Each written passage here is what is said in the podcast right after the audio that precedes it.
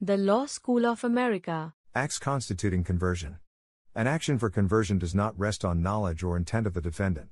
The act constituting conversion must be an intentional act, but does not require wrongful intent, and is not excused by care, good faith, or lack of knowledge. Fraudulent intent is not an element of conversion. The defendant is answerable for the conversion, no matter how good his intentions were, or how careful he has been, or how apparently well founded was his belief that his tortious act was right. The existence of probable cause does not preclude liability.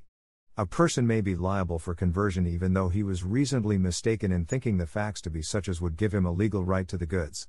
There are cases in which the defendant does not clearly appropriate the property to his own use, and in which the question whether there is a conversion therefore depends on the intent of the defendant either express or implied. In general, conversion, being a wrongful act, cannot spring from the exercise of a legal right. Such acts include the right of execution on a legal judgment or contesting rights under a contract. The general rule is that there is no conversion until some act is done which is a denial or violation of the plaintiff's dominion over or rights in the property. To constitute a conversion of a chattel, there must be an unauthorized assumption of the right to possession or ownership. The act must have the essence of a tort. Depriving owner of possession. The exercise of ownership over property may take a number of forms. All that is required is that the defendant exercise control over the chattel in a manner inconsistent with the plaintiff's right of possession. The gist of a conversion is not the acquisition of the property by the wrongdoer, but the wrongful deprivation of another's property which the owner is entitled to possess. Receipt of property. A person who accepts the possession of personal property from one not authorized to transfer it may be regarded as a converter.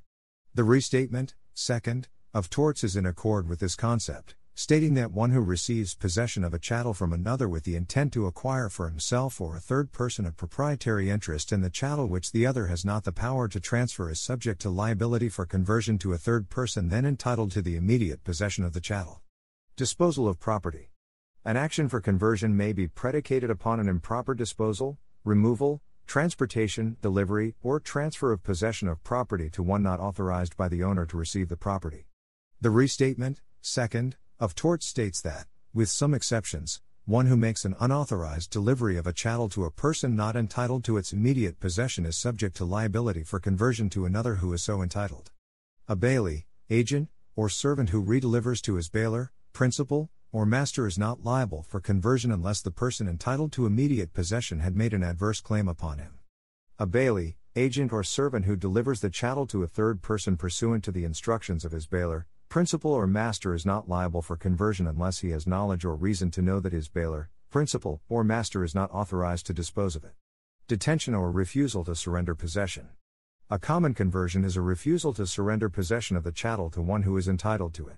Normally, this is judged to be a sufficiently serious interference with the plaintiff's right of control. If the detention is small or not deemed to be serious, it will not be considered a conversion. A garage which delays delivery of an automobile for 30 minutes does not commit a conversion. The same is true of a stock certificate.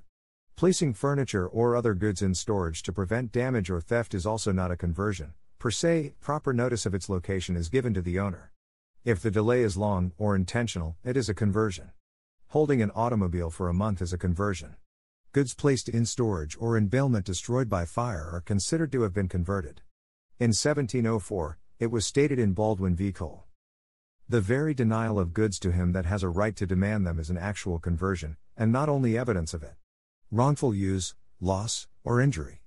The use of or intermeddling, a term usually applicable to estate law, with the property of another has often been held to constitute a conversion, whether the act is done by one who had no authority to use the property, or by one who has authority to use the property but uses it in an unauthorized way. Any unjustified exercise of dominion over property by one who is not the owner nor entitled to possession which interferes with the right of possession of another who is lawfully entitled thereto constitutes a conversion. According to the restatement, second, of torts, one who uses a chattel in a manner which is a serious violation of the right of another to control its use is subject to liability to the other for conversion. A conversion may be predicated upon destruction of personal property. An action for conversion may lie for killing an animal or rendering a musical instrument useless. Persons entitled to bring action. An agent entrusted by a principal with the possession of goods is generally recognized as having a sufficient interest in the goods to enable him to maintain an action against a third person for a conversion. Some jurisdictions hold that the agent must have more than a mere right of possession. A similar result has been reached where the servant left the property in the possession of the defendant, who subsequently converted it. Where a sheriff attached chattels and delivered them for safekeeping to a person, the person was merely the sheriff's servant, and having no interest in the chattels, could not maintain an action for their conversion. Causes of action for conversion are generally assignable, so that the action may be instituted by the assignee. An officer in possession of property may ignore a conversion of the same by a wrongdoer and proceed to sell the property on execution, the purchaser then being permitted to sue the wrongdoer for the conversion of the property. A transferee of personal property, or interest therein, who acquires the right of possession by or through the transfer, may maintain an action for a conversion committed after the transfer, though he has not yet received actual possession of the goods. A creditor, having no interest, generally may not be a plaintiff in an action to retrieve a debtor's converted property. An owner of land may bring an action in conversion, but he must be in material possession of the land and of the property severed from the land at the time of the conversion. Persons subject to action. The owner of a partial interest in property may be liable for converting the same, where he wrongfully takes it out of the possession of another, or does some other act amounting to a conversion. The following are the typical defendants in an action in conversion fraudulent takers and their transferees, owner as possessor of land, persons aiding and or abetting in conversion. Public officers. An agent, even if he acts in good faith and in accordance with his instructions, if the principal is guilty of conversion. The principal one is agent's act of converting the property is committed within the scope of the agency. The owner of the property if he diminishes its value or sells or destroys it to the damage of a lien holder. Conditions precedent to recovery. In order to maintain an action for conversion, the plaintiff must have an interest in the thing converted. He must recover on the strength of his own title, without regard to the weakness of that of his adversary.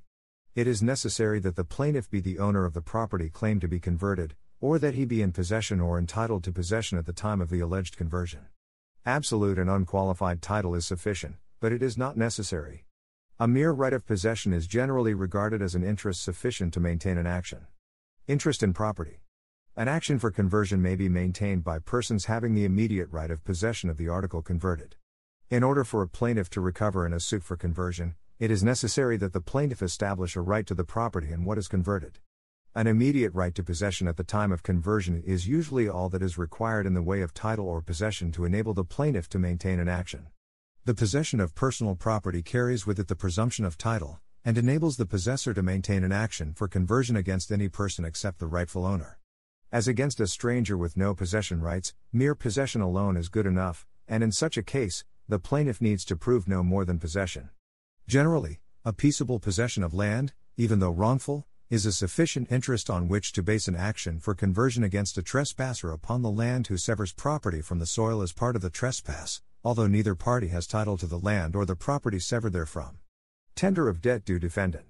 Where a tender of a debt due the defendant is necessary to entitle the plaintiff to the immediate possession of the property, such tender is necessary to entitle him to maintain the action for conversion.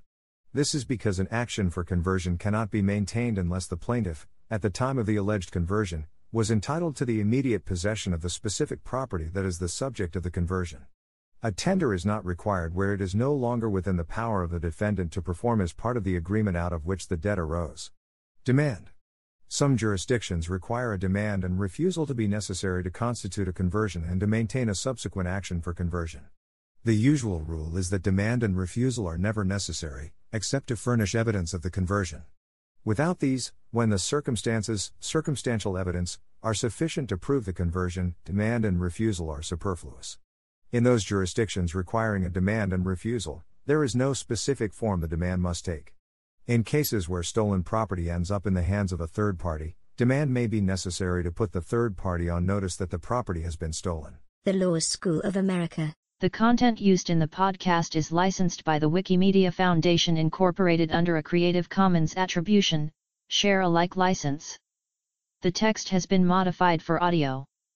The content of these podcasts is for informational purposes only and do not constitute professional advice. These podcasts are not associated with the Wikimedia Foundation in any context. The Law School of America.